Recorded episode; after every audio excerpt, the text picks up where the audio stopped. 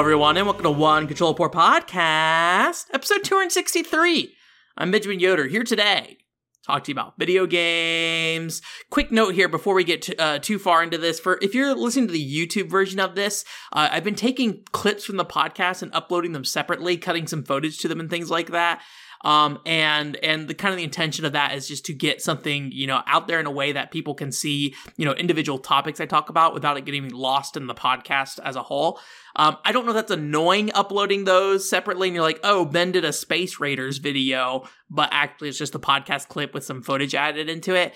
Um, I just want to make sure that's not like annoying and things like that. So just let me know your thoughts. I it doesn't mean that like if you say no, I'm not going to do it. It might just mean that I need to think about like how I advertise them a bit better. Right now, I've been you know more of pushing the more standard YouTube thumbnail with it, and I don't know if that's a problem. But the Space Raiders video got like seven likes on it, so I don't know if that is just people liking just to like or if they they were okay with the format or whatever. So, anyways, if you listen on YouTube, if you have any thoughts about that, feel free to let me know. It would be helpful at the very least. Um, anyways, so this week we're going to be talking about a lot of different things. Um, we're going to be talking about the games I've played, multiplayer stuff. We picked up multiplayer again, uh, some news stories, as well as the most important thing ever Buddy Mission Bond. It never stops. The three podcast train never stops. Actually, the last two podcasts got a lot of listens recently. I don't know if that's related to it being Buddy Mission Bond focus or if it's just a weird fluke. I've had definitely times with the podcast it's like a spike in listeners and I have no idea why, then they all go away. So if we're back down to like just 20, 30 to 40 people this week, I'm perfectly fine with that. Again, thank you all for listening, you know, per usual. But anyways, that aside, we're not talking about Buddy Mission Bond because of podcast listens. We're talking to, about it because I got my Blu-ray box set for Buddy Mission Bond Meteorite Show. So this is a um if you don't know what this is, this was a um uh, stage drama that uh, they did, and I think it's like September last year. Yeah, September 18th. 2021 is when this occurred. And it essentially just takes a, a handful of voice actors from the game, obviously mainly featuring the main men here. Um, I'm if you're watching the YouTube version, I'm holding this box up in front of you. I'm not going to open it up, although I did go ahead and unbox this, and uh, I've created a Patreon video for that. That's not going up until late July, unfortunately, just with how Patreon content's being rolled out. So, but there will be an unboxing there video there eventually. I'll remind you guys when it comes up, I'm sure. Um, but anyway, so I went ahead and uh, and uh, uh, sat down and and watched it, and this this this actually is like a pretty thick box. Actually, maybe to describe this for the audio, like it is a, a hefty box. I thought it was gonna be like two DVD cases in uh in one cardboard box, but it's actually like a DVD case, a CD case. Um, there's a like a bonus card that has like special like a special thank you message for buying the uh the package uh that you can download from like some random website um and there's also clear files in here and uh the entire script um for the stage show uh in a booklet so all very cool stuff. I was only really expecting to get the the soundtrack CD and the Blu-ray, so all the extra stuff I was not anticipating. So, very cool uh, set. So the uh, actual stage show is about three and a half hours long. I sat through it. Um, you know, I can't read or or understand most Japanese, so you know, while I can definitely appreciate some of the the gimmicks and quirks that kind of related back to the game in certain ways, um, I, I, definitely didn't get like a, a, gist of like what they were talking about or anything like that. You know, you lose a lot of the visual information as well because it is just you know some dude standing up on stage, you know, acting it out. Uh, doing a pretty good job though overall. It was kind of interesting because I feel like um, Luke and the guy who played well Luke, the person who plays Luke, I don't know the voice actor, but the person who plays Luke like dead on, um, like his usual delivery. Um, eh, but the other three actors is kind of interesting because they feel kind of iffy at times. Like Mokuma, the ninja guy, he didn't feel so much like maybe with Mokuma's like his delivery didn't feel off, but it felt like he was kind of only like two notes, which Mokuma has like multiple facets to how he kind of delivers things depending on the situation. But in this one, it felt like he was either just like kind of normal talking and then his like high pitched drunk talking, and that was kind of it. So it felt like Mokuma just didn't have a lot of dynamics to either what he was saying or, or whatever, which limited what he did voice acting wise. And then Aaron's voice actor, who's like the big, you know, thief, beefy, buffy guy, who's got like a gravelly, deep voice at times, like, um, he starts off really gravelly, but like in the back half, I feel like he loses a lot of that gravel, and he's like he like he fits the tone, but he just doesn't have like the the the like drag on his voice anymore. Um, and then Chelsea, I think, kind of uh kind of fit as well. Like like Chelsea just kind of felt a little off at times as well. Just like sometimes the delivery of it. So I don't know. It's it's just kind of interesting. It's not like it was bad or anything. It was just interesting to like hear somebody do it live and then maybe like because it's a situation where they're they're doing it live and maybe like not getting as much like live feedback you know how their their voice goes kind of changes and things like that. So so it, it was kind of interesting to see um, um, that. They also had a couple of the singers. There's a song in there that is like for the uh, ninjaja which is like a um, mascot in the uh, the game. They had that singer on stage. He only did his one song twice actually. Um, and then they had the uh, I think I forget her name is like Celine Celine Celine Celeina Ann. She's like a Japanese singer, uh, but she's like half half Japanese, half um. I actually don't know her nationality, but she's she is half white essentially. Um, I think she's from like half American. Um, I could be wrong though. Uh, so she does like a meteorite uh, she pretty much does the full set of vocal songs uh, throughout the event. So that was uh, that was definitely cool. Uh, a little a little not like super flashy when it comes to like the vocal presentation. It's mostly her just like standing on this stage with like these two little disco balls behind her spinning, and then her just kind of like looking around. I don't know. It was a little a little muted in terms of the presentation, but that wasn't really the focus, I think, for the most part. And um, well, it was like a live delivery. It wasn't like um a, a, rearrangement or anything like that. So it more or less just sounded like in in the in game version kind of thing. So um, it's an interesting show to sit through. Um, but it is three and a half hours long. Maybe like watch it in chunks. Um, I didn't try to like machine translate the script or anything like that. It's all vertical text, so that's gonna be fun if I ever try to do that.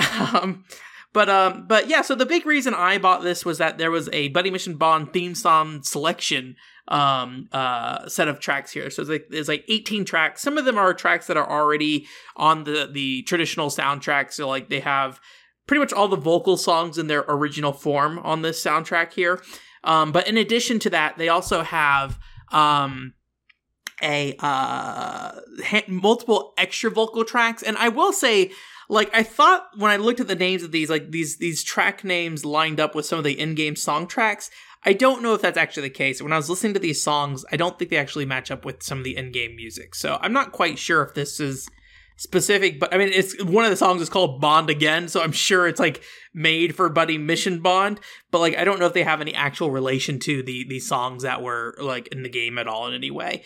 Um, so and I, I kind of had that problem with like the First Kiss Story soundtrack, where like for at least for me, like there's like so there's like first kiss story like vocal cd that i have and like none of the music on there is like first kiss story music per se it's just the voice actors and things like that singing and um and like i guess for me like a lot of music eh, in games is about the connection to the music in the game itself so like trying to like create new music that's not like a part of the game is like it's fine. It's definitely good music. Don't get me wrong, but like I just don't have that same connection personally. You know, as somebody who mostly enjoys video game music because it's a part of a video game.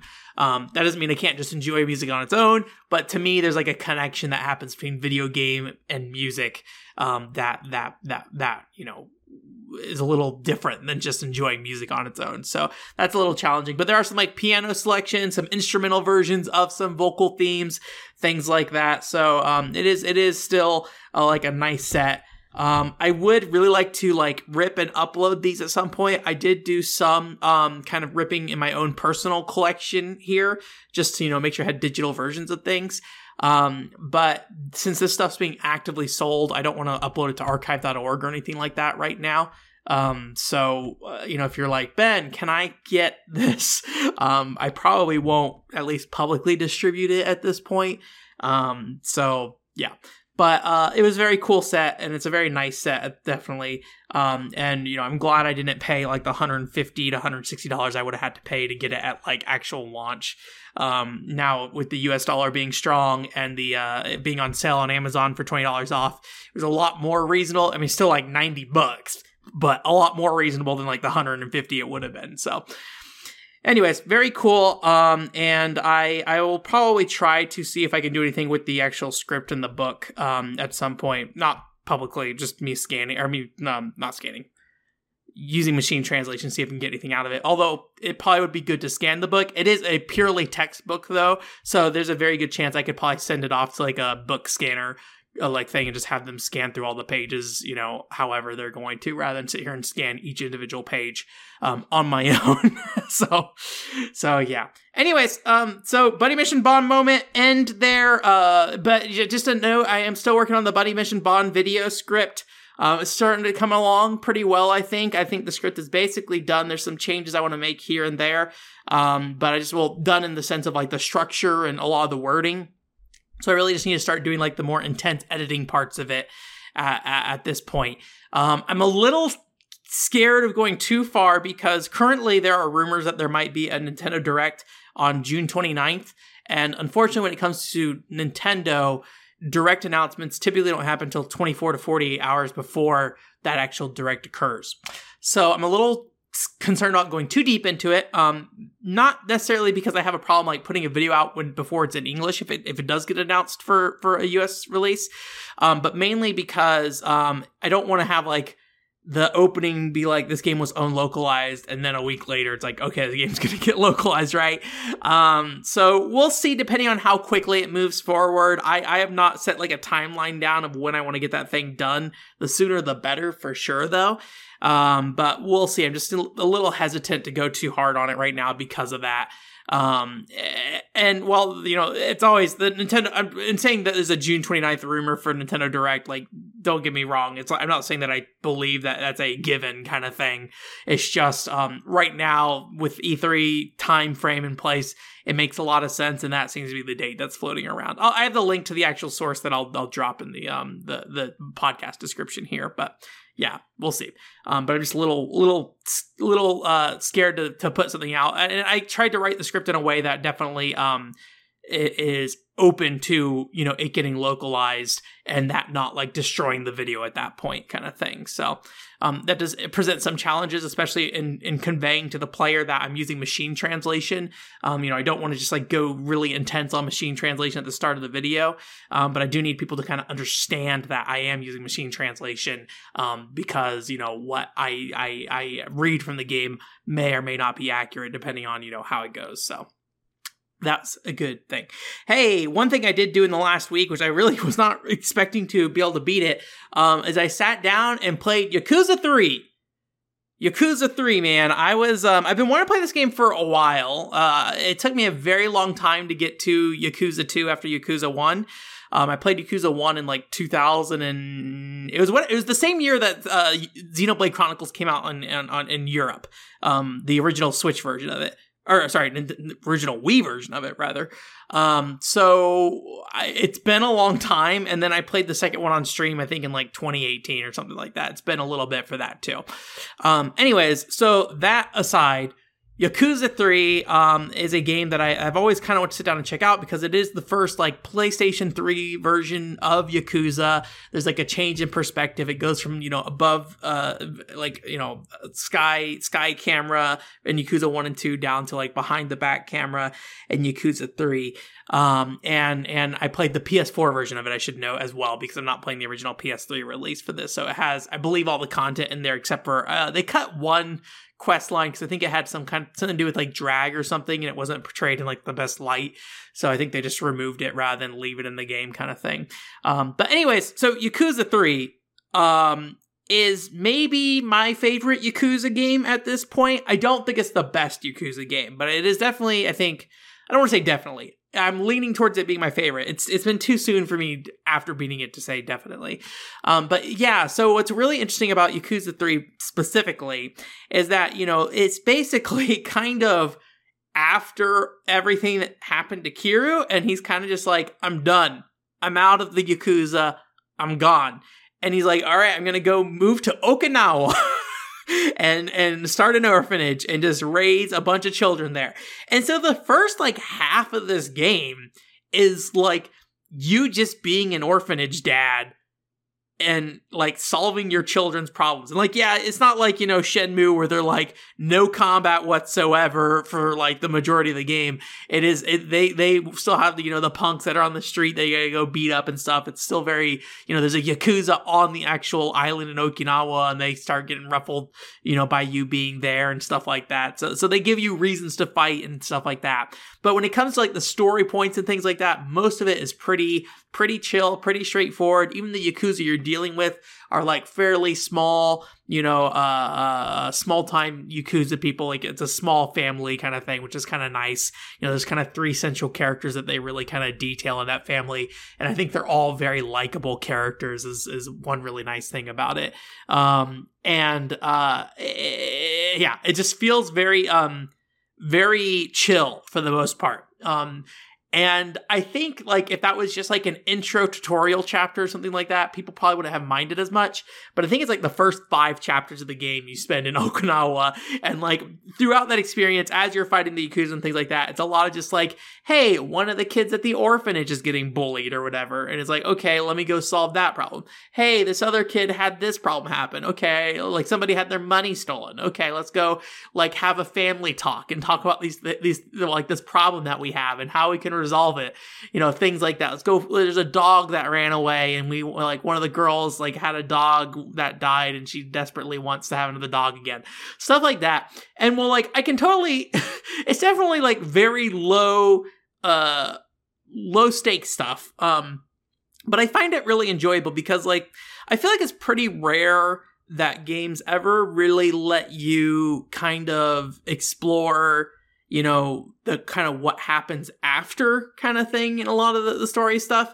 It's almost always just like, you know, fast, fast, fast, fast, fast, fast, fast, final boss fight. And then, you know, when the sequel starts next time, you know, you have a very brief introduction chapter, then you're right back into evil thing happening. But like Yakuza just takes its time of just like, let's just explore Kiryu's life for a little bit. And I, I kind of appreciate that. Or just like this, this kind of slow, slow living life.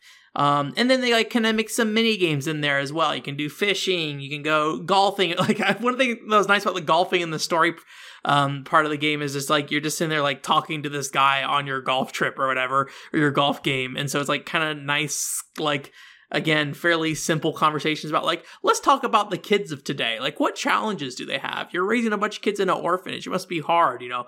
Like all these kids want to play video games all the time these days things like that. Um it's just like it's just like really chill and nice stuff. Um and then so like halfway through the game you know they have to amp it up and it gets you know bigger and bigger. And then you get into like you know going back to Kamurocho and getting involved with the uh, the Tojo clan again which is like Kiryu's clan that you kind of mainly are interacting with in Yakuza 1 and 2 and like a bunch of stuff happens.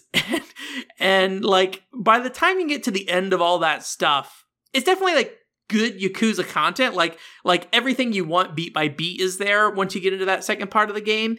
But all of it feels almost like unnecessary. It's kind of like why is kiryu here again? And like what does this matter and and I, I I think I really struggle to find meaning in the second half of the game. Honestly, like they they they do some interesting things with it, like because the game's set in Okinawa, you know, America's involved in like a really interesting or maybe like more intense way than they were in the previous two games. That means they also bring in some English voice acting. Um, one thing I do really appreciate is that the the Japanese voice actor does do like his actual English voice acting, and then the uh, like they for the actual like um you know American dude or whatever they bring in somebody who's like an actual English voice actor and have that so you have like this contrast between like you know this kind of bad English kind of thing not bad but you know accented English kind of thing and then you have the other person that's speaking you know pretty good English for the most part. There's some weird like line reads on certain things. Not really line reads. It's more like the wording, I think. And you know, depending on the the voice acting, you know, uh, or how they do voice acting, you know, sometimes the voice actors have more control of that over others. Sometimes they are very like committed to you're going to say this line as our Japanese company has approved kind of thing, right? And you end up with like Bandai Namco's like Digimon Survive presentation where there's just like these incredibly awkward sentences being read by you know fluent English speaking people. Who, I believe in the U.S. branch of like Bandai Namco, but like the the lines themselves are just these crazy lines that just like are the most Japanese sounding lines ever when it comes to delivery. And like there's a little bit of that, not not nearly as bad as like a Bandai Namco presentation, but there's a little bit of that kind of thing. So um, but yeah, overall though, it's like kind of just more Yakuza, but the pacing is different. And I think that's like what really stands out to me. So like I look at Yakuza 3 and I'm like, Yakuza 3 is a completely unnecessary game in the series. And then, you know, how much that matters for later games because it goes up to Yakuza 6 with Kiryu, right? And then Yakuza 7, they change protagonists. Like, I, I don't know. Um, but in the case of Yakuza 3 specifically, it feels unnecessary, but the perspective that they show it to you, at least for the first half of the game, is really interesting. And I think if you do care about Yakuza 1 and Yakuza 2, and you care about Kiryu as a character, um, there are things to get and learn about Kiryu in Yakuza 3. You know, his handling of children, how he, how he, you know, goes and, and, deals with their conflicts and things like that. And you get like those kind of cute moments, you know, where he's, you know, having a little, you know, scene with these, with these kids and, and, you know, building an orphanage, you know, a orphan family. And cause him, he himself is an orphan as well. Right. Um, and so like, and how, how he uses that to you know kind of um, uh, relate to them and things like that. I think there's a lot of value in that um, for for exploring Kiryu as a character. Um, it's just the the actual Yakuza stuff that happens. It's just like I guess this could be happening. This is a reason for me to go punch guys, I guess. So, so yeah. But like combat wise, I don't really feel like there was anything too particularly unique about it. Um, I could be wrong, but I think one of the new things in this game, again, it's been a while since I played Yakuza 2, is that like when a character gets like low enough on health, you get like the ability to charge up like a rage meter, um, which you can use to like do special moves, which is in the previous games.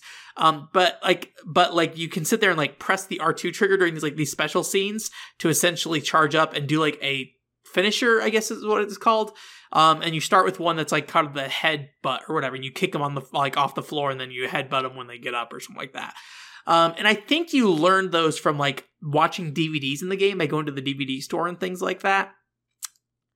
I did not ever get another one of those. I never went to the DVD store outside of the story scenes for, for what was needed. So, uh, you know, I, I basically just stuck with the head splitter or whatever it was called through the entire game, which I mean, the game's not hard. So like you can get through it without too much trouble either way. But that was one of the one things that like, I was like, I probably should have gone and looked at like a DVD at some point and gotten more of these special moves. Cause for now I just have the one essentially. So, uh, inventory space, I think, is something that I really would like to see done away with as well in that series. I don't know if they eventually did, but I was not a fan of like having to manage my inventory that much. I just kind of want to, you know, you already have limitations on what you can bring into combat with you. So, like, my feeling would be okay, have like a weapon slot, have like a healing item slot, and just kind of leave it at that. Uh, armor slot as well. I forgot there's armor slots.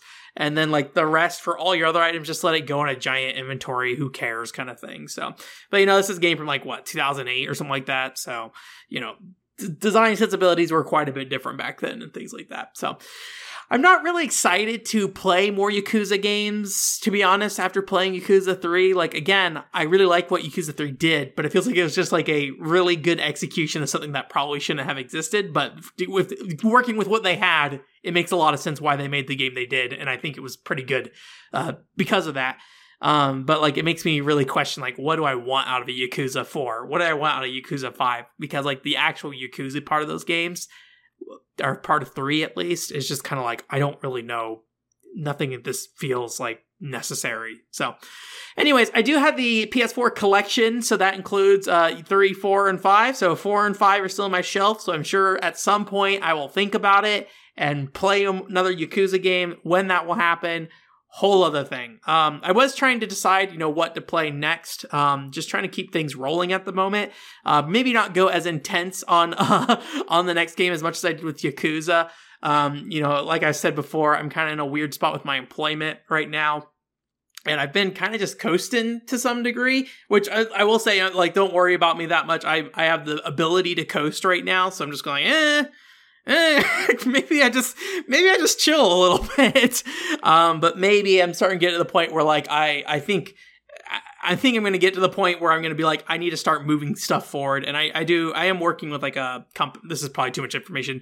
Working with a company locally here that I'm, I'm going to start doing some work for here, uh, part time basically. Um, and, and that will be, uh, uh, good to, to do that. So, um, plan on doing that here, um, but I do want to kind of keep things going and keep playing stuff right now, especially stuff that I don't really plan to do videos on because I already have a backlog of videos I'm working on at the moment. So um, I'm part of me because I got through Yakuza so fast, like maybe I can be a little more um, rambunctious or something like that and play like a JRPG or at least a, like maybe like a 30 to 40 hour one. Um, but I'm just really scared about starting anything before I start Xenoblade Chronicles 3 um, and and risking a situation where I'm halfway through an RPG, then Xenoblade Chronicles 3 comes out, and I'm like, oh my god, I gotta finish this RPG before I beat Xenoblade, Chron- play Xenoblade Chronicles 3. So, you know, I still got like, you know, a month and 10 days or whatever. So maybe do something short. Maybe I should play Summonbringer. Only problem with Summonbringer is like, I'm probably gonna want to talk about Summonbringer. So, like, I'll probably need to make a video on that to some degree. So, I don't know. But we'll see. I, I haven't really decided. An, an, easy answer would probably be Four Goddesses Online. That's the uh, kind of Phantasy Star online-ish Neptunia game. Um, I'm debating that. I I don't. I feel bad. I don't really care for like the dialogue and then like the spin-off Neptunia games. So like I don't know. I, I just am kind of on the fence about wanting to play that. But I, like from a video game perspective, I am interested in playing that at the moment. So um, I did beat another game as well um, this last week. So on Monday, uh, we finally formed up for some multiplayer time again. Although actually last week before that, we or maybe over the weekend I don't remember. Maybe it was before the podcast last week. Can't remember. We finished up Trine 2. Apparently, we never beat Trine 2, so we beat Trine 2. Trine 2 is pretty much just like Trine 1. It's about all I got to say about Trine 2.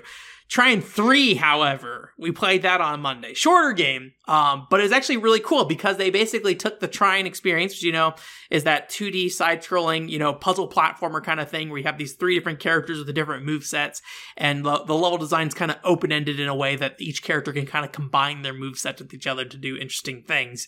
Um, so they took that that gameplay design and basically brought it over into like a 3D space, not like a full 3D behind the back thing, but like up top down isometric isometric view kind of thing, move around in a, in a 3D environment kind of thing. So um, and I really liked it. It was really fun. Um, one of the nice things, because uh, I play, I've played the wizard in every single Trine game as we played through cooperative.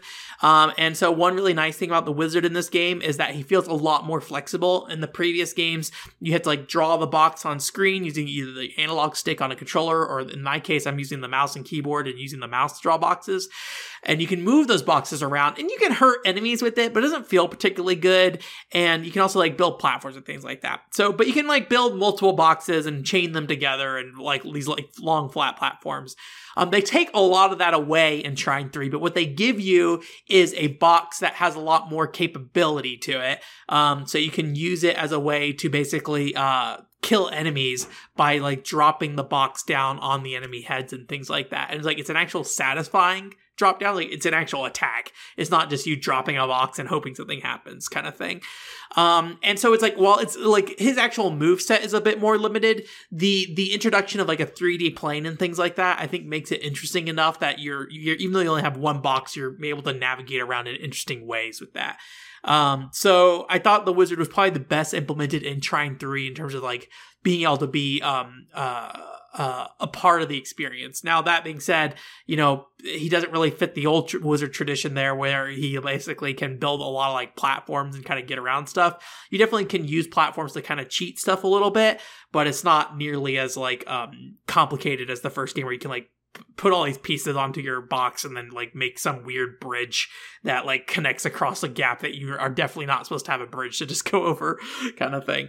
Um, and there's like some weird physics stuff as well. I will say that perspective at times was a little hard to track and things like that so it was easy to accidentally platform off an edge or miss a box and things like that. Um, but probably the bigger issue this game had was that apparently they ran out of money at some point and basically just had to wrap the game up. Um, and so they actually got, you get to the end of the game and you're like, they're talking about, oh, you got the first piece of whatever this thing is you're collecting, and then that's the end of the game. Um, I don't know if they were planning to like add stuff in as DLC or whatever, but I went and read on the Wikipedia page, and apparently they're like, yeah, we ran out of money. Whoops, we made the game a little too uh complicated.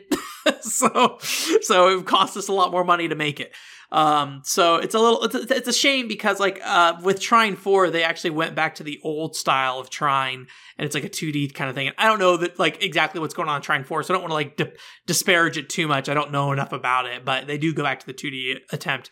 And it's a shame to just like see like them not really build on that 3D attempt because, you know, they just really couldn't make the money work with it and it, it put them in a really rough spot and, and the game definitely didn't review super well.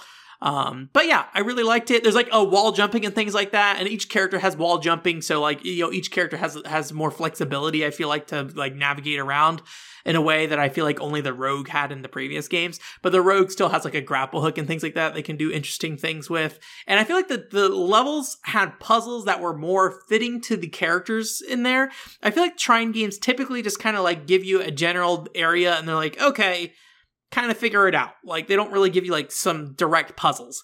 But Trine 3 a lot of and Trine 2 does like add some direct puzzles in, but like it's still just kind of the general figure out how to get over there.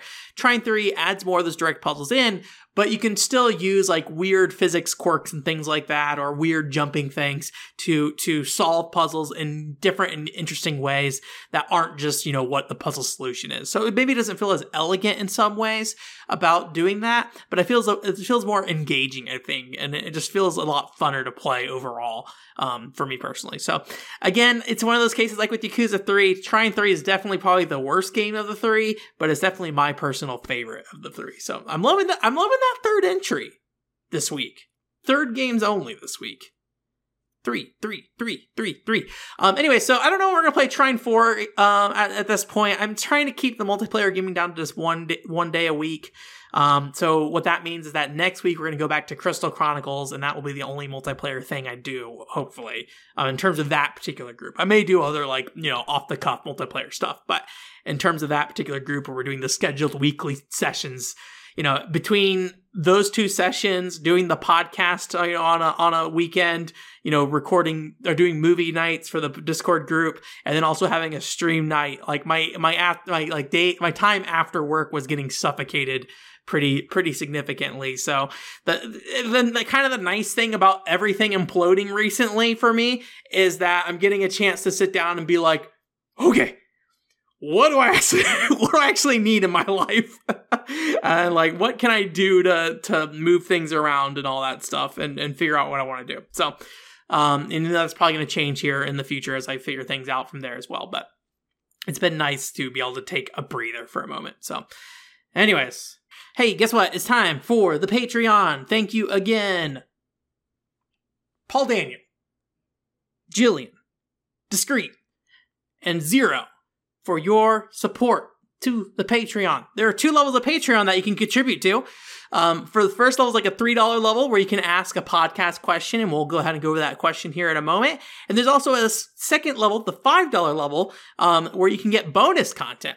Last week, there's a video that went up where I went over my Dojin stuff that I got from Japan in 2019. Um, you can do that. I think I accidentally left out like five or six books. I found them later because I remember I set them aside somewhere else I was like, ah, wow, whoops. Um, but you know, it's fine. There's there's plenty of Dojin books. It's like an hour long video, so there's plenty of Dojin books for you to look through in there. Um, so there's that. Um, and in the upcoming coming weeks, we have an article reading. I'm pretty sure. I believe it's the um, uh, Yoshi's Island is the next one. They do article reading for Yoshi's Island. Uh, I forget if I mentioned it earlier, but at the end of July, um, I'll have a Buddy Mission Bond meteor show, meteorite show uh, unboxing video for this package. All the stuff that I talked about earlier will be in there. We'll look through it. Um, I was originally not going to do that, and then like right as about to open, it's like I should probably do that. Look at some other Buddy Mission Bond stuff I have as well. Uh, unfortunately, I'm trying to plan stuff ahead, so that stuff gets pushed out pretty far. Um, unfortunately, as I try to schedule content out, so that's a ways out. But uh, I'll definitely remind you as we get closer to the day that you can see that package on unbox. Although I'm sure there's you know pictures online if you really want to go up and look at look for it. So, anyways, Patreon question time. This is from Jillian. And the Patreon question asks any memorable ga- video game manuals. And I gotta be honest with you, I thought about this the last couple weeks, and while I know there's definitely manuals I've seen that are very cute and fun over time, uh, nothing really stuck with me super well. Um, but what I do think is interesting is um, something that I got in my PC98 game. So, uh, you know, I imagine most of you guys at this point know what a PC98 is, Japanese PC. Um, and I went in Japan in 2019 to go get some PC98 games while I was there. I mean, I went there for other reasons, but one of my goals was to get a PC98 and some PC98 games. Uh, and so I bought like six or seven PC98 games that are down there. Some of them are junk, so like they're they like were 100 uh, yen, so like less than a dollar basically to get because the discs didn't work. Um, but you know, they had the packaging and everything with the manuals and stuff like that. And one of the things that really kind of stuck out to me about those manuals is that they would have like little um, print inserts in there. And basically what those print inserts were were like uh uh I guess like uh, adjustments to the manual. Like there's a word for it. I'm I'm I'm blanking on it. But basically, like the the manual was printed, the manual was done. However, something in the game changed, or or they found a mistake in the manual, so they added in this like little extra sheet of paper that they printed out and just like stuck it in there. And I kind of always like that, just kind of like I guess I don't know how to put it, like almost uh to some degree it almost feels like an admission of defeat of just like we notice this thing and we think it's important the player knows so we're going to print this paper out and rather than like reprint everything we're just going to drop this piece of paper in here and says like hey on page 45 we say this no, that's not the case. Don't look at it that way. um, I'm trying to. I'd be curious to see like when the last example of something like that was. I mean, obviously today we have patch notes and stuff like that, and on the patch notes they'll be like, "Yeah, by the way, if you start this quest right now and you're a, you know, Galka, who's a white mage, uh, you're gonna get soft locked. Please contact a game master and they'll help you out." stuff like that. You know, there are, there are like online announcements for those things. But yeah, I'd be curious like the last time somebody included like a printed note in a man or in like a physical game that's just like, by the way, we printed this stuff and it's wrong. Please understand. Please understand. And here you go. Um, it reminds me of like Rodea the Sky Soldier on the Wii U. I think like I think the end of that game hard crashes every time. Um, like you can't get to the results screen. I think because of that. Uh, I think it still saves that you beat the game. It just you can't actually see the results screen after you beat the game. Um, and so like I I I I wonder if they ever like officially acknowledge that, or if they're just like, yeah, it's broken, whatever, ship it kind of thing. You know, I don't think there's a lot of uh, additional runs of Rodea for the Wii U after that, so I doubt they ever fixed it. So. And uh, even like Wii U era, they were not putting out a lot of patches for those kind of things. Um, or yeah, I feel like the Wii U's games on the Wii U still were kind of in this weird spot where they weren't getting like a lot of you know love and attention after release. So, so yeah, but hopefully that's a good answer. Um, yeah, I just couldn't like think of anything specifically off top of my head, but I know I definitely have seen cute manuals before. Go look at my pickup videos because those are probably the best places to go look for like manual stuff. I probably open up a lot of game manuals in those, or at least in the most recent one I did that's not published yet. But I feel like previously I did that as well there's like one that has like a little like uh, warning slip in there that's like, "Hey, don't hit people." kind of thing and it like has a guy that's like swinging his Wii remote back and smacking the guy in his face and the guy who's hitting him in the face just looks so happy. He's like, "Oh, I'm having so much fun." I really like that. So, anyways, thank you again for subscribing to the Patreon. I appreciate it. Like I said, you can ask a question on Patreon every Monday. Um, basically, there's a post that goes up around 3 p.m. Pacific time. If you want to ask a Patreon question, you can do so there. I always just kind of pre-fill it in with one of the questions that Jillian has provided or uh, Level Up uh, or LevelSkip.com uh, has as well. So don't feel uh, afraid to just drop a comment on there and ask a question, and I will answer it if you give me three dollars a month. so, so yeah. Anyways, back to news, or I guess uh, to news. We have not done any news yet. Um, so video games, video games happened um this week. Uh, and it was very much kind of like a follow up E3 kind of time frame. Uh, you know, we had some of the stuff that happened the week beforehand with Summer Games Fest, State of Play.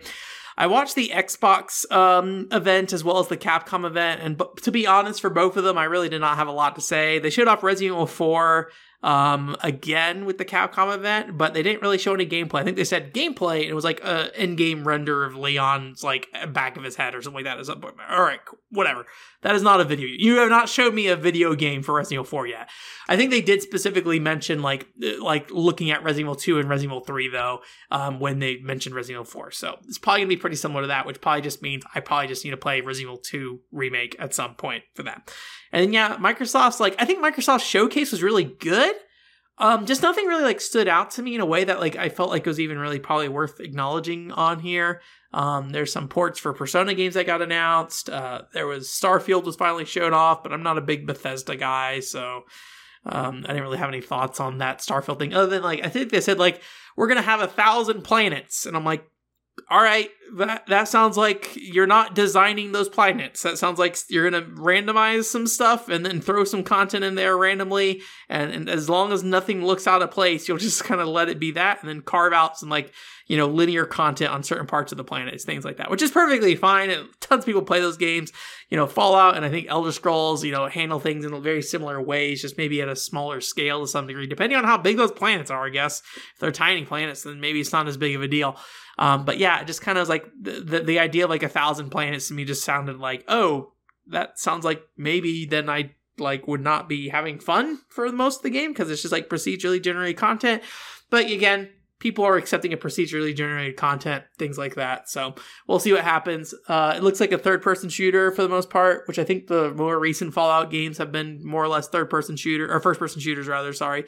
Um, so I don't know how much RPG there is in there with that. Um, I'm sure there's probably stats, but like I feel like every video game has stats these days. So, so yeah.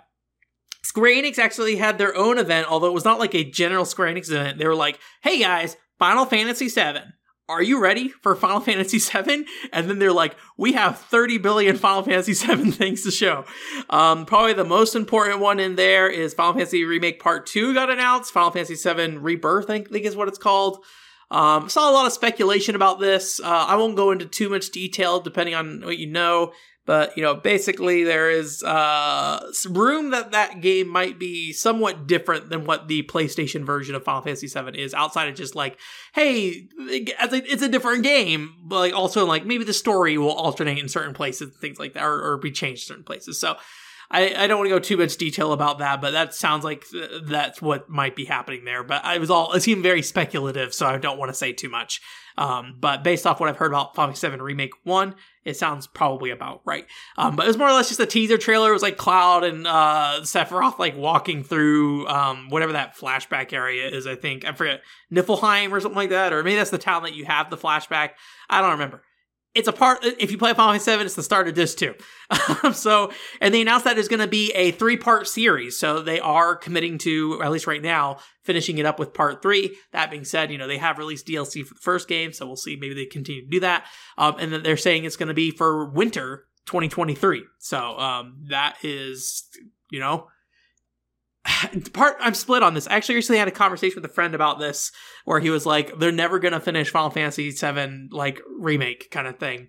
And I was just like, it's it's Square Enix, so I definitely understand that. Um, but like they have a foundation and they built a video game. So, you know, while Midgar doing a video game in Midgar, the like the central town is very different from doing a video game in the whole world of Final Fantasy VII, I think they're going to look at that game as a template, and so you're not going to get probably the big open world exploration stuff in Final Fantasy VII like you got in the PlayStation One. You're probably going to just get you know kind of uh, a fairly linear experience. I would imagine. It's my my expectation. This is just general general feelings. This is not based off anything real. Just like thinking about development times and how, what that original game looked like. Um, but anyways, so um, so I I was a little hesitant to say much, but the one big thing that was like concerning to me was that Final Fantasy 16 got pushed back to summer 2023. So I was like, are they really going to re- want to release a Final Fantasy 7 game, like full remake game, right after 16 like that? And apparently the answer is yes. Now it's Square Enix, very good chance whatever happens it will get delayed. But you know it, it is kind of uh, interesting to to see it so close. So but i'm glad it's moving forward. That's the big thing. So if we're moving at this rate you know assuming it actually comes out on time you know we'll probably have the wrapped up series by you know probably 2025 2026 right? Um so which feels weird to say but that is you know probably about right for a square enix uh uh rollout of that kind of stuff. So we'll see. Maybe like the end of the PlayStation 5 generation or something like that, right? Um, I think this game might be launching exclusively on PS5 initially here. I don't think it's even coming out for PS4, um, at least right now, at least. So that's kind of interesting. But, anyways, that happened. Uh, but that's kind of honestly, in some ways, the least amount of news that came out of that. Um, there's also a uh, Final Fantasy VII uh, Crisis Core remake that's coming out. I, I didn't write down the name for it, um, but this is that's coming out this winter, um, which is actually kind of interesting because it is on like a bunch of different platforms, including Xbox, Switch, everything. So, except for mobile. Um, uh, it looks really nice too, although I don't know what version of the game they are running or showing. Probably the PlayStation version with how Square Enix is. Um, but it looks like really good. Um, I actually have Crisis Core on PSP, so I'm a little split on if I want to play this version of the game or play that original PSP version of the game. Um, I think I heard, and I need to look into this more, you know, before I make a decision on that. Is um, there might be more voice acting in this version of the game, um, which would be be nice. Um, but I think really what would really sell me is if they added some kind of new, like, uh, unique mode that kind of repurposes the gameplay of Crisis Core, or maybe they have like a multiplayer mode or something like that. That would be the kind of thing that would probably really sell me, which I know those, those are not things that Final Fantasy fans want, and I, I don't really think that this game needs that necessarily to succeed. It's just I'm trying to, you know, like I said before the last couple weeks, trying to think of reasons what would push me over the edge to buy these particular versions of the game versus just playing the PSP version, right? Um, so probably realistically, the more voice acting is probably what would be the most realistic chance of, of anything. But if it were to really try to sell me on it, it would probably be adding some kind of multiplayer mode or something like that that I think would be kind of cool, or like repurposing the the, the gameplay in an interesting way, or, or making some new content that that's in a cool different way as well. So. Um, but yeah, it looks really nice, and I'll be really curious to see what the Switch version that looks like. Um, and then they also uh, talked about um, Ever Crisis again, which if you don't know what this is, this is the mobile Final Fantasy VII remake, um, which is different from the traditional Final Fantasy VII remake that's that's been going on. Um, it basically looks a lot more like the original PlayStation game in some ways, where it's like you know chibi characters on the world map running around, um, but then they have um, like the highly detailed battles that happen when you get in encounters, and like the, the character models in those battle sequences look really nice. You know, we're like, we're talking about character models that basically look pretty dang close to Final Fantasy VII remakes character models. Obviously, it's going to look a little different. It's going to depend on your phone power, things like that. Um, but it is like a gacha game. So like how like and, and by that extension, I believe a live game as well. Um, so you know how the chances of me ever touching it is a whole other thing. If they maybe like finish out the content and then launch it on like Switch or something later, then maybe I'd be interested in that scenario. Um, but as far as I understand, this game is going to retell the story of basically all the Final Fantasy VII content, including original Final Fantasy VII, Before Crisis, uh, I guess Advent Children to some extent. I, I, actually don't remember Advent Children being mentioned, but I believe Dirge of Cerberus and Crisis Core were mentioned. So I think it's telling that like full entire Final Fantasy VII story through the uh, mobile game. So um, they also showed off some outfits for uh, uh, Tifa and uh, Aerith. Um, so that was kind of cute to see those different outfits. Also, like a samurai outfit for Cloud. That was pretty cool. It was actually like a fairly like conservative samurai outfit for Cloud that was actually kind of like in some ways just kind of nice. He just has like basically like a really cool shoulder pad that's more of like a samurai shoulder pad, and he had like a samurai sword kind of thing. So like they didn't really like overblow the design too much. I think some people might be disappointed by that, um, but I kind of like that it kind of fit his theming still. Maybe a little too conservative to some degree. You know, from afar, I probably would look at it and be like, I don't know, that just looks like Cloud, but but uh, at, the, at least from a um, um, from close up, I thought it was like a nice touch to to have that. So yeah, just the fact that it's on mobile though is going to make it very difficult for me to ever like sit down and actually really consider. Unfortunately, so yes. Uh, I believe that Crisis Core remake is called Reunion. Maybe I have a note here here here that just says Final Fantasy VII remake Reunion, and I don't know if that is actually what I wrote, but uh, I don't know what that means otherwise. So, could take a strong guess that is what that means. so, so yeah. So Final Fantasy VII stuff aside, uh, yeah, let's stop talking about Final Fantasy VII. But I guess one thing I should say about Final Fantasy VII is like there's a lot of Final Fantasy VII content. It's a lot of like kind of repurposing of it, and I think I could definitely see why people would be disappointed in that. Although it was a Final Fantasy VII showcase, so like yeah, that's what's going to be. They showed off all the usual stuff. They have the first soldier there as well, things like that. But I would say like all these projects at least look interesting and look good and like to some degree, I'm going to be honest with you, I would be really curious like how much they're reusing between all these projects because I Square Enix has a hard time getting Final Fantasy games out. Square Enix has a hard time getting video games out. Um, so this idea of like, yeah, let's just copy and paste like Cloud's model between four different games is I'm kind of like, okay, do what you got to do, Square Enix, to make this work. Um, and, and like you know, Ever Crisis is for a different audience than I think than these. Well, if you're a Final Fantasy VII fan, Ever Crisis probably appeals to you. But as somebody who is a general video game fan, like you know, Ever Crisis doesn't really look like something I need to be touching. Um, so we'll see though. some point, I will play Crisis Core and Final Fantasy VII Remake, but when that's going to happen, I'm still sitting on 13 uh, 3 or uh, what's it called? Lightning Returns. I'm behind. I'm behind on the times and I've given up on 14 basically. Like I can't imagine a world where I sit down and ever play 14. Like basically what would have to happen for me to play 14 is I'd probably have to get a job playing 14. And if I could get a job playing 14, I would play 14. But otherwise like I kind of doubt I will ever commit that time into 14 ever again. Uh, a couple of other random trailers here for things. Uh, I'm going to note here before we get too deep into this that I don't 100% know that these are new video games. They're just the first time I've seen them, so I thought I'd bring them up. One is, I believe it's called Monochrome Mobius Kokondoi Atonement.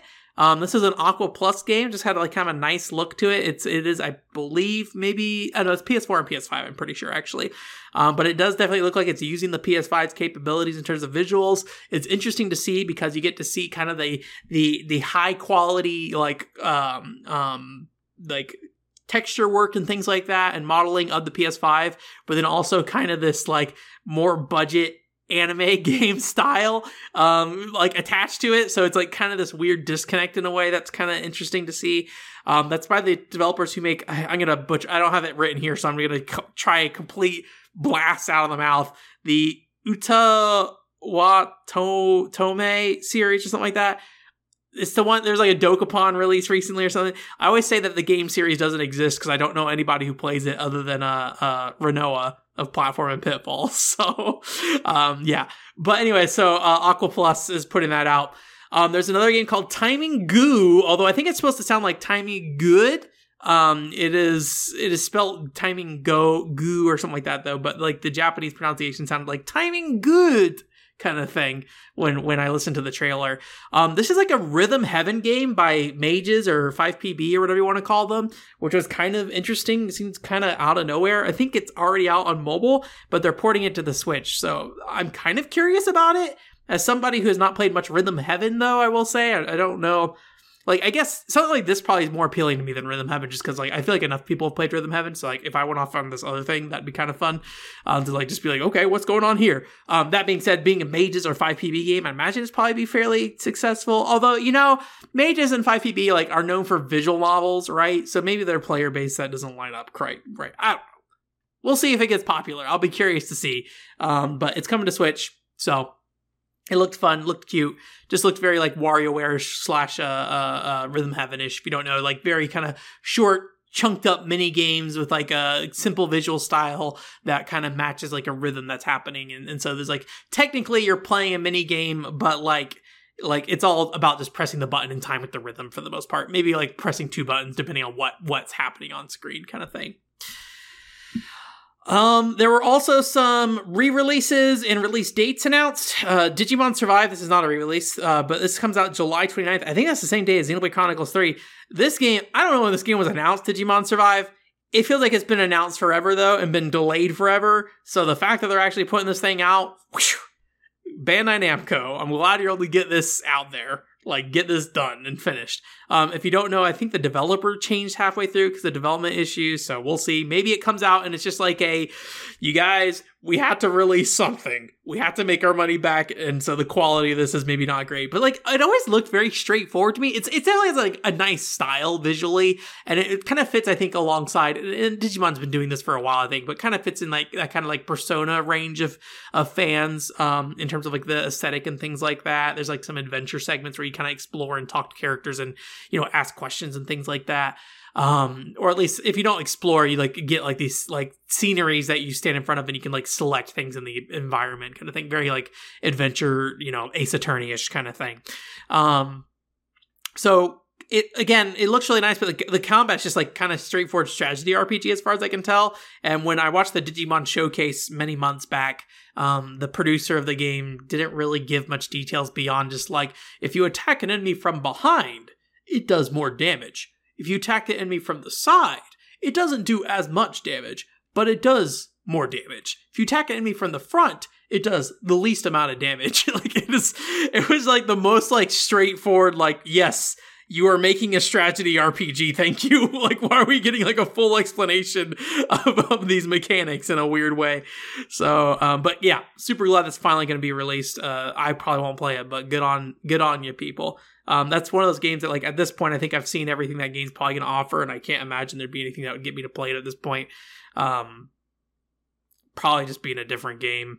I would need some really weird gimmick to come in and like mix things up with that game, and I just do not see that happening. I think it's going to be a fun game story wise. Maybe fun is not the right word, but like I think it'll be a very appealing game story wise, art aesthetically wise, and and and I think the gameplay is just going to probably be there just to get you through that. If I were to guess, again, I have not played it. Deadly Premonition 2 came to PC or is coming to PC. Let me open up this article real quick, although I only have the 4Gamer article here, not an American English one. Um, yeah, so you can buy Deadly Premonition 2 on Steam now.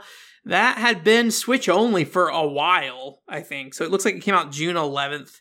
Um, so yeah, uh, I will be curious to see like how people receive it there. I know the Switch version was not super well received, and it feels like even Deadly Premonition fans were kind of mixed on it as well. I don't know if going to Steam, you know, depending on what they change, maybe maybe it can have some improvements. But um, oh, I mean, obviously there's like not a given, but like the frame rate issues and stuff. The Switch version that game was pretty rough in that regard. But like, I don't know if there's going to be anything they can do to really like change that game's like opinion. But I mean, it was already kind of like a series that was like known for for what it was and being janky in some ways. So maybe it's just the the time for that kind of game has passed or rather the, the the the the spotlight we put on a game like Deadly Premonition has passed now that we have you know a very diverse market of games out there now. So, um, and then Lollipop uh, Lollipop Chainsaw is coming back, although they did not say exactly in what way. I think Grasshopper may have put out like a very general video that was just like, hey. We're basically looking at our archive of games and thinking about you know what we can do. I think people spotted a flower, sun, and rain uh, thing in that video, so that might be you know showing that that is uh, uh, going to be something that comes out again. If you don't know, flower, sun, and sun and rain was like some kind of um, PS2 kind of adventure game. I think that mainly takes place in like a hotel. Um, and it got ported to the DS, and I, I always wanted to play that game, but I think part of me always preferred the look of the PS2 version over the DS version, and the PS2 version wasn't translated, so I never quite ever bit on it. Um, so I imagine this PC version or whatever, if if it's even a thing that's coming out of that, that would be a, a something that would appeal to me for sure. Um, although at this point, that that would probably be um, pretty heavily covered at this point. Although I think there's quite a few videos. I mean, I think people have really dug into Grasshopper's library and gotten really deep into those. So at least from like a YouTube content perspective, I probably wouldn't have a lot of reason to go for it, but I would be interested in playing it someday. Uh, but anyways, back to Lollipop Chainsaw. Yeah, so basically uh, the it sounds like the person who's like in charge of that game um, when it was being published by Warner got the rights to it. Um, very kind of El Shaddai kind of situation here. Started up their own company and they basically said Lollipop Chainsaw is gonna be coming back. They didn't say exactly how. I'd have to imagine most likely scenario is just like a remaster kind of thing that comes out, you know, you know, basically, you know, put in, bring it to PC, put in modern configuration settings, and and then kind of leave it at that kind of thing, right? I would imagine that's probably what it is. So, anyways, all very exciting stuff. Good variety of things there. So, that's it for the news. And that's it for the podcast this week. Thank you again for listening. Again, if you listen to the YouTube version, your feedback about the clips will be helpful. Currently, they're mostly about like mo- more recent things, but I'll probably um start to dig back in the podcast archive a bit, try to pull out some topics from there and, and upload those, especially if I have footage available for them. Um, as long as they're kind of condensed. I don't want to like sit there and take like, you know, six different podcasts where I talk about one video game and try to like link them together probably. Um, so yeah, there's that. In terms of content coming up, though, this week is the beginning of a very special three weeks um, where basically there'll be PCFX po- content put out the next three weeks here. Uh, two of them are podcasts. So basically, I'll be doing a podcast um, with, uh, or two podcasts rather. It's one podcast that we recorded that got split into two parts. Um, but we did uh, uh, a conversation with Speedy Noel and uh, Filler. Um, both of them, you know, Fillers has a long history with PCFX. Speedy Noel has been getting into like, um, you know, Japanese adventure dating games, things like that. Dokusei, things like that. Um, so on our Emily Dory channel. So um, PCFX kind of gets wrapped into that to some degree. So we did a discussion about general PCFX games. We also did a discussion about, you know, the PCFX's audience, you know, past and present, or rather more of like the present audience for PCFX and then like the past like um development teams and things like that on PCFX or or key talent on PCFX rather. So we have that coming up the week after that as second part is that that that more more focused conversation. And then the third week I have a Galaxy Fräulein Yuna English guide video coming out. This is one of the ones where I mixed in more of my opinion into it, so it has more of my Yuna FX like fe- thoughts and feelings rather than just like here's how you can sit down and play the game. Although I do definitely include information about sitting down and playing that game without knowing any Japanese. So that will be coming up the week after that. So unlike before where we were doing like a two week timeline thing where every two weeks I'm putting out a piece of content for the sake of the podcast, I decided to put the podcast out part one, part two, week by week. So technically, it's still like you getting the podcast on one day, and then two weeks later you're getting the video. But just because how I split the podcast, I thought it makes sense to kind of space it out by by week for that. So, uh, but then once we're done with the unit video, we'll go back to the two week um, uh, rollout kind of thing. So please enjoy that. Please listen to that. Really, really looking forward to that. Um, I will say, if you want to know more about PCFX stuff, I did get some expressed interest from Filler and Noel of potentially doing more PCFX podcasts in the future. The big challenge was just figuring out what we would talk about. Obviously, there's the answer of individual games, but if you want to hear any kind of specific thoughts or things about PCFX, let me know if there's something that you want us to think about or look into, and if it makes sense, we can you know think about maybe doing something like that. Um, but you know, it's not something that's going to happen regularly, probably at this point, um, just because you know they have their own stuff that they're doing. I got my own garbage that I'm doing, all that good stuff. So, anyways, so that's coming up this week. Um, we finished up Rygar last week on stream. Got the community review for that coming out. Or, well, the review's up on the stream if you want to watch that. But I believe I have the community review scheduled to come out uh, this upcoming weekend. Um, but uh, on Thursday this week, we're going to start um, One Piece Unlimited Adventure for the Wii. So this is a very early Wii game um, in the One Piece franchise, the anime franchise. Um, and uh, I picked it up a while ago, um, but it's like a game by Ganbarion, so the Pandora's Towers development team. Pandora's Tower, Towers developer actually works on all, most, if not all, the One Piece games. I think, uh, at least the most recent ones. Um, anyways, so uh, it is a Ganbarion game, so we're gonna be checking that out. Um, it is a fairly long game as far as I can tell from HowLongToBeat. It's like 30 hours. So I think what's realistically going to happen is we will play 15 hours of One Piece Unlimited Adventure, take a break, play something else, then play another 15 hours of One Piece. Um, I want to do this because one thing that I've always kind of set limitations on with the podcast is that um, you can only play games up to 20 hours. I want to find explore different ways that we can kind of break that stuff up and find it. The big reason why is that like even doing, you know, 15 hours of One Piece, you know, that's still like a month or more of streams that get booked because we only stream once a week, right? So um, I don't want to like, you know, commit to a 70 hour video game and then basically a quarter of our year is spent on you know that video game sort Sword Art Online Alicization or something like that right Lycoris. Um, get the full name in there, Ben. You got to get the full name in there. so, so yeah. So that's going to be starting at 7 p.m. this week. I have not really watched any One Piece. I read like two volumes of the manga when I was like 13. So you know, like I don't really remember anything about One Piece. So uh, it'll be one of those situations where I'm just like, yeah. What was it? Luffy, Luffy de Luffy, whatever. People are making fun of how, um, um, what's his name? uh, Geoff Keighley was was saying the character's name in the uh, Summer Games Fest, and I was just like, I don't know. That's probably what I would say for his name too. so, so yeah. But anyways, that's it. Thank you so much. OneControlWorld.com is the website. Hope you have a great week. Bye.